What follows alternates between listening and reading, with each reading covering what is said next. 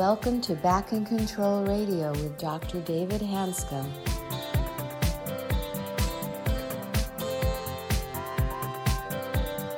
Hello, and welcome to another episode of Back in Control Radio with Dr. David Hanscom.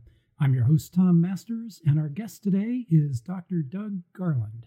He's a clinical professor at the University of Southern California and the former director of the spinal cord and traumatic brain injury units of a world renowned rehabilitation center. He's also the author of The Tall Poppy Syndrome, a modern guide to an ancient metaphor. Welcome. Thanks, Tom. I'm excited to welcome today's guest. we go back since to uh, 1983, where uh, Dr. Garland um, was my chief of the service when I was a second year orthopedic resident at the University of Hawaii. We had to rotate um, at Rancho Los Amigos Rehab Hospital in Los Angeles. And um, Doug has practiced um, medicine, orthopedic surgeon.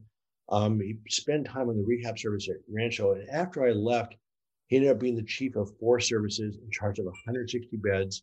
He's published over 110 peer reviewed scientific articles, many of them extremely well read. He's one of the pioneers in what's called heterotopic ossification, which is the formation of bone around injured joints and head trauma. He also is an expert in uh, spinal cord injury, and he has just done a lot of contributions. So we ran across each other, what, maybe a month ago, Doug? Yes, I just sent you, I saw your name on Doximity, one of the doctor blogs, and I just thought I'd say hello. And it's amazing how uh, similar we are uh, and different from orthopedic, our orthopedic roots. Right. Well, what's interesting is that he and I have had some experiences where we go our own personal routes. Um, and we sort of found out there's not as much reward for being creative as innovative as innovative as one might think, right? Doug, is that a fair statement? it's hard to be creative when you're making a living and you're in a job. Right. So you you you have you have to conform and uh, to your professional standards, hospital standards, uh, your own beliefs and stuff. So it's very hard to to have the freedom to think and express. So that being said, uh, I wrote this paper with Doug, and he took it a lot farther on heterotopic ossification. And there's a classification that he worked on and developed. And then this tall poppy syndrome came out of the blue. He's published a book on Kindle, soon to be in print, called The Tall Poppy Syndrome Modern Guide to an Ancient Metaphor. And I had never heard of the term, even though when you hear about the book, you'll well, you'll recognize exactly what's going on. And so I'd like to first of all work backwards a little bit, Doug, and just define the tall poppy syndrome, and then then give me some background on how you became more and more aware of it. Because it's really fascinating. Because what you did, which I that doesn't surprise me at all, is that he's a clinical researcher. He's extremely meticulous. And when I write, I tend to be more concept oriented, and the details are sort of more conceptual. And what's really impressive about this book, he just goes into story after story after story on the details of the tall poppy syndrome. But it's like reading in a really incredibly abridged history book. It's extremely interesting learning all sorts of things about people that are famous, the backgrounds, what's really going on. I was really interested in Dwight Eisenhower, by the way. That was fascinating because he sort of held up as a different, sort of one of the better presidents, and some of the things he pulled off were not so great. So, I mean, it's just fascinating the different people. We go into the details of who they really are. Um, and your research is is unbelievable. I mean, I'm just blown away. So, yeah, I'm just curious, how did you can um, can you define the tall poppy syndrome for us? So, the, the simple metaphor is looking at a topic at a poppy field and seeing one poppy taller than the rest or a few taller than the rest in order to keep uniformity, the tall poppies get cut down so that when you look at a field, everything looks the same. And that's the simple thing. And of course, um, the more I delved into it, it was quite complex so that you could, so that this simple concept could be conformed and bent into any society. So there, as far as I can tell, it's in every society. but the cutter, the person who cuts the taller person down, the motives may be different in each society, and the activity of the tall poppy may be a little different and not conform to a specific society. So the concept is simple to understand and see, but there's uh, big variance in the emotions that are involved in, in the uh, cutters and in the behaviors of the people that are cut down. So that was the simple, that's the simple concept. Um, the reason I did so much research and storytelling is I wanted to make certain that it was worldwide and that everybody was involved in it. It wasn't just a few people, which is what you might think when you just see the poppy field in the simple um, metaphor. So it became more and more complex, and the book became larger and larger. Um, but that's that's the simple thing, and then I have uh, the cases that you have to remember, and if you remember those, you can build on them. So, in essence, the tall poppy syndrome, for the most part, is defined by bad envy. So, envy is divided into good envy and bad envy. Eh, envy is the most prevalent of all the emotions because it's always on. Why do I say that? Because I'm looking at you and I'm evaluating you. And I'm looking at my neighbor, I'm evaluating my neighbor. It's all subconscious. The good envy is actually emulation. So the way envy should work is that I see my neighbor, he has a Porsche or something that's really nice and I become envious of that. The good envy would be, well, I'll save a little bit, I'll work a little harder, I'll do something very positive so that I can buy a car equal to him. Bad envy would be, I can't do those things in order to buy it, so I'm going to destroy his happiness. So bad envy would be, I'm going to key his car, I'll punch his tire, I'll do something to try and destroy his happiness. So in the main case report would be somebody with low self esteem can't get what the other person has, so they try to cut that person down. That's what I call peer to peer, meaning what happens to society, but we don't hear about that. That happens in your neighborhood, in your family, in your workplace, in the school. That goes completely undetected in society, and we have no idea the prevalence of it. Now, what people know about is what I call public, and that is the public figures that get cut down. So Harvey Weinstein is going to be an example of that. He was a true tall poppy at one time. He was a very successful producer in Hollywood, but he did some egregious, egregious activity. And because of that, the public cut him down. So you those are the two types you think of kind of the low self-esteem person uh, who wants to cut somebody down and the egregious activity of the tall poppy. And if you kind of remember uh, that classic, those two classic examples, um, then you can build on that. And then you, all the other so-called dark emotions will be involved in somebody, somebody with anger, uh, somebody with fear, so that those emotions are motivators to cut somebody down as well. But the classic case is the bad envy person with low self esteem or the egregious tall poppy. Well, with Harvey Weinstein, let's stop there for a second because I mean, obviously, he did some really bad things. And so, you know, you can argue he deserved to be cut down, et cetera, et cetera, except the part that's unsaid, which is really dark, is that people sort of rejoice that he got cut down. That's called Schadenfreude. Am I pronouncing that word correctly? Schadenfreude. What is it? Schadenfreude. Schadenfreude. Yeah. Could you find that word for us? Because it's I ran across that about a year ago when I was writing one of my blog posts, and it's called "The Envy of Others Devours Us All." And somehow I had never really understood this. Is that you actually delight in other people's failures? Correct. That's the basic essence correct. of that word. That's yes, that's a German word. Uh, Germans have an interesting way of building vocabularies. They can start with a single word and then put two words together, which Schadenfreude is. It's harm and evil, so or pain, and so you have joy from somebody else's pain. So they can actually put another word on it and have free words and bring another meaning into it.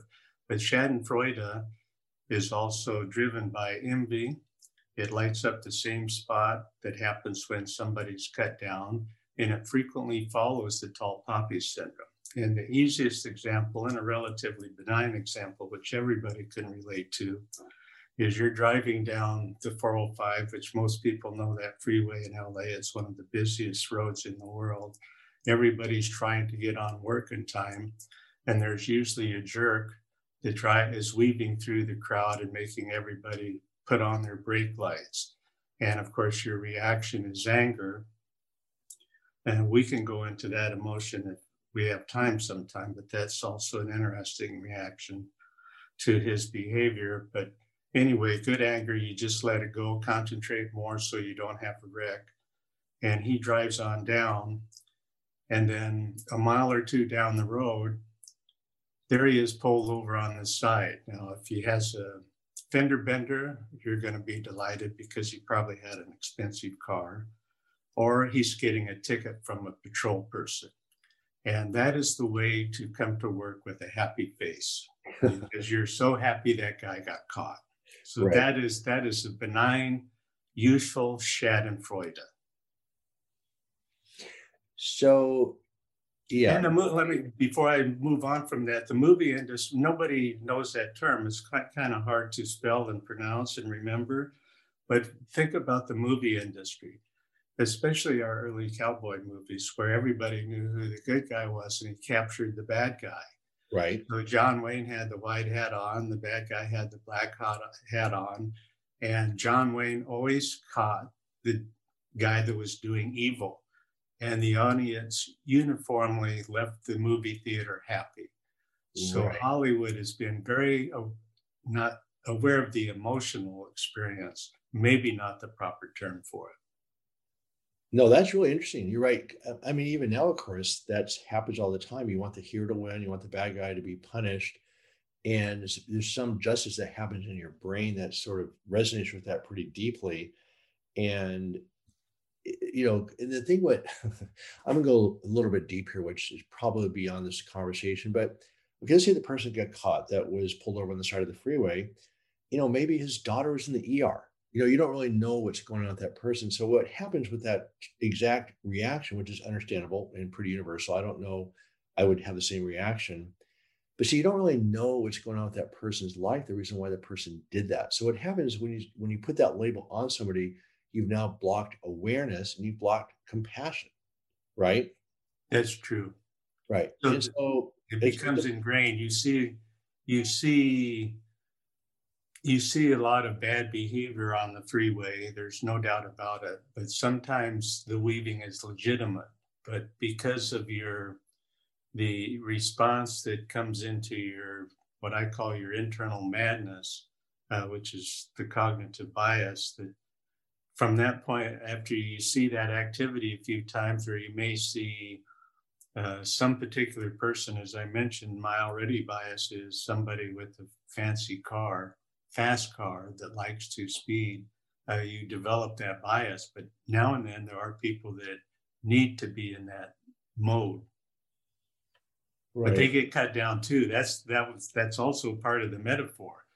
Now, one of the metaphor, one of the my study points became when I see uh, the tall poppy syndrome occur, uh, I try and put the puzzle back together and see who was the cutter, the cuttee, and the victim.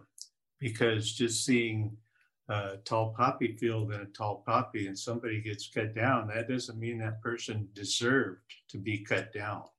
Right. So it may be he may be the enemy or the cutter may be the enemy. Right. No, I think what you are hit upon is extraordinarily important because, you know, my project is about chronic pain. And when you're angry and agitated and anxious, your body's inflammatory markers goes up, your metabolism increases, and you don't feel good. So this idea of Schadenfreude is interesting because, you know, it, it maybe I, I looked this up one day because I was writing this article on the envy of others devours us all. And I wrote another article called The Myth of Self-Esteem. And self-esteem is a judgment pattern and probably the worst myth propagated on the human experience because every second you're judging yourself as better than or worse than, and it gives you benefit to actually put somebody down, but also gives the other person benefit to put you down. So here you are in first grade trying to figure out who you are, and you're trying to look for approval from other people, but they get their approval from putting you down. It's, a, it's an incredibly bad situation. And I think that plays out through the rest of life, but it really causes causes tremendous societal disruption. So um, I like to go to the medical school situation for a second, of which you know extremely well, which you know extremely well, is that let's look at competition to get into medical school, right? So we're looking for grades, and we and so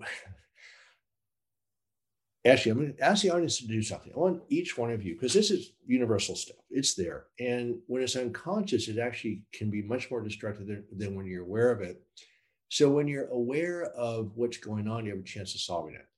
So my, again, I'm learning as I go here with you, but I would say that it's universal. We compete for resources, we compete for self-esteem. So it's universal that we're always judging other people as better than or worse than. Is that a fair statement, Doug? Well, we do. Um, we're judging, but I like to use um, envy a little bit more than you because we're always comparing. So first you have to compare, then you have to make the judgment. So I, as I mentioned, I like to say envy is always on because it's a comparison uh, emotion. So first of all, you have to compare yourself and then you have to make a judgment i think. So that's how how i look at people. And and i went through i grew up in a small town in iowa and i had a very good background meaning um, good family with good parents. And my father was always about character building and i did go to catholic schools which private parochial schools which were all about character building and I think the good envy was built into me, which I didn't really understand at that time until I actually wrote the book. But it's this comparing. I would have the ability to compare and learn from smart people. And so I wanted to be like they were. So uh, in high school, I befriended all the smart people. I got good grades. In college, I befriended the smart people.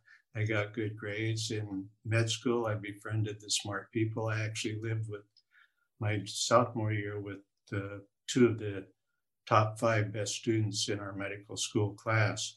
So that will go through residency in your office and getting patients and things. So I actually was fortunate that I had good envy, but I had no insight into my understanding of my activities until I wrote the book and understood the emotion of envy. So that's um, how important I consider that emotion. But yes, then then you judge your judgment comes in of other people and yourself. And it's hard to sometimes know which comes first, the chicken or the egg, or how low low self-esteem happens. I mean, it's it's also very complex. You have bullying, come in from other people. Even if you're sort of okay, the bullier thinks you're not okay. So he can help you lose your self esteem. So um, you auger in when that happens, and then you start cutting people down.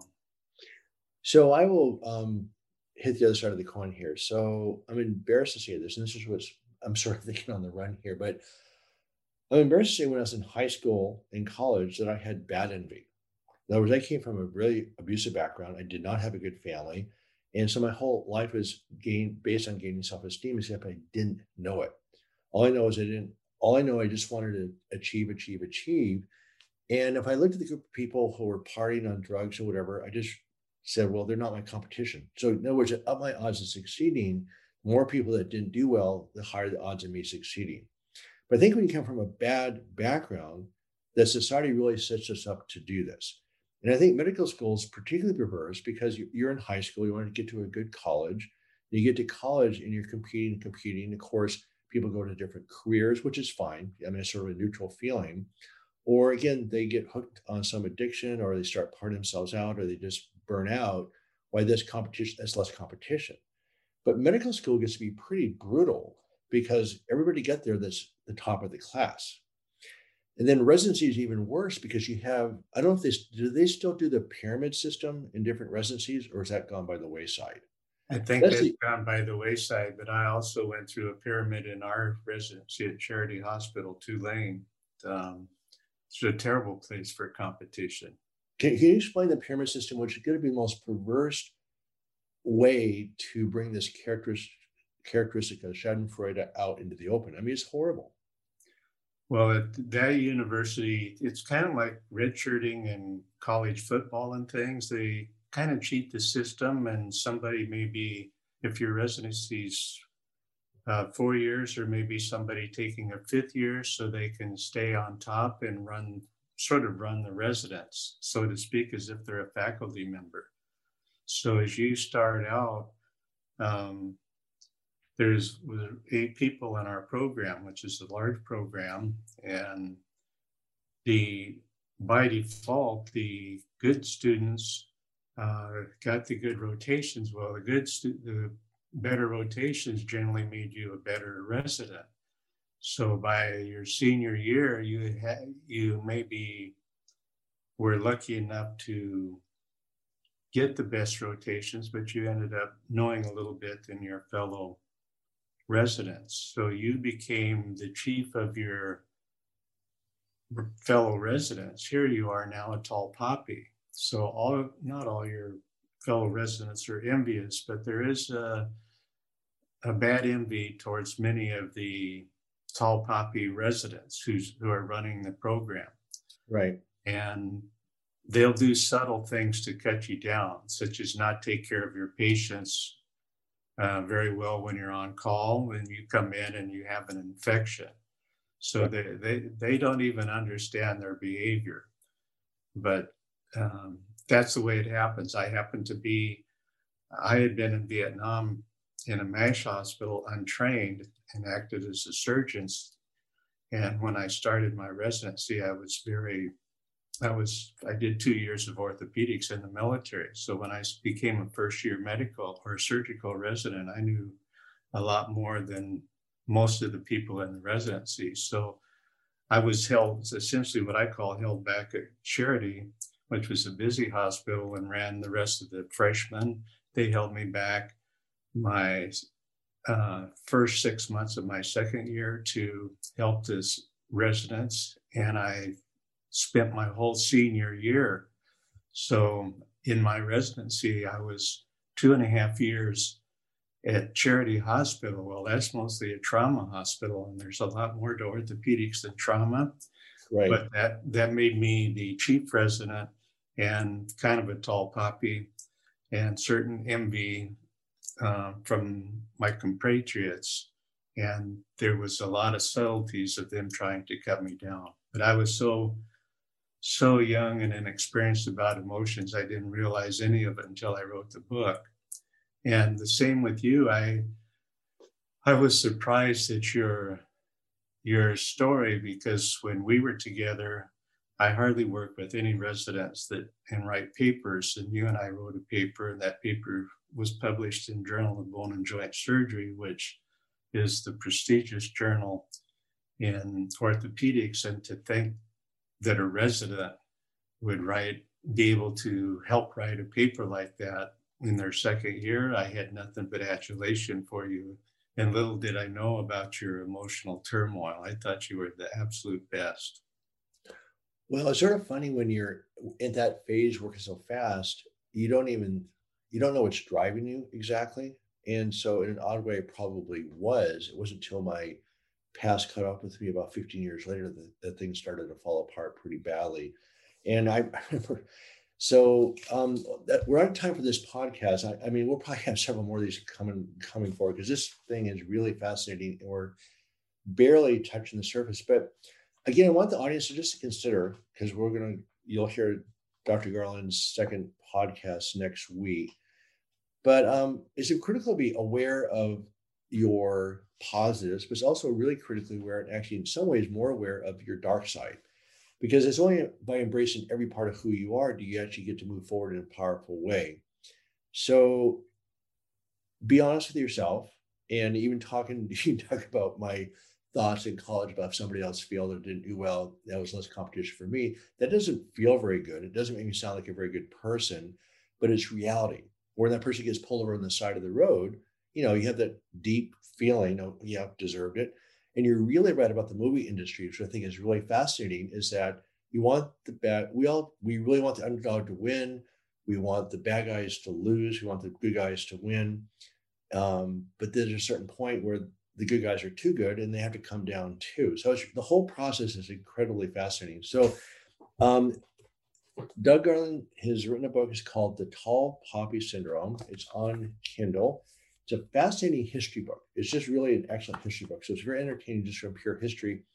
And what I like about it is so concise. I mean, I can actually, I'm not a huge history person. I don't go into a lot of details, but I learned so many things about so many people so quickly. I, I really like the book.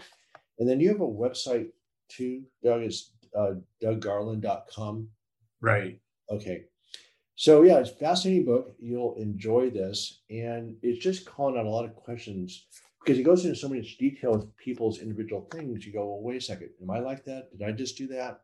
And so it's really a fascinating book. So I'm impressed with the research. I'm impressed with the breadth of knowledge, and it's really, I think, a significant contribution to just human behavior. So, hey, Doug, thank you for uh, thank you for being on. Well, thank you for having me. I really enjoyed it, and I re- enjoyed seeing you again and talking to you. Yeah, likewise. I'd like to thank our guest, Dr. Doug Garland, for being on the show today and for explaining the tall poppy syndrome and what it means for our personal relationships as well as for our society as a whole. I'm your host, Tom Masters, reminding you to be back next week for another episode of Back in Control Radio with Dr. David Hanscom. And in the meantime, be sure to visit the website at www.thedocjourney.com. Thanks for listening today and join us next week for Back in Control Radio.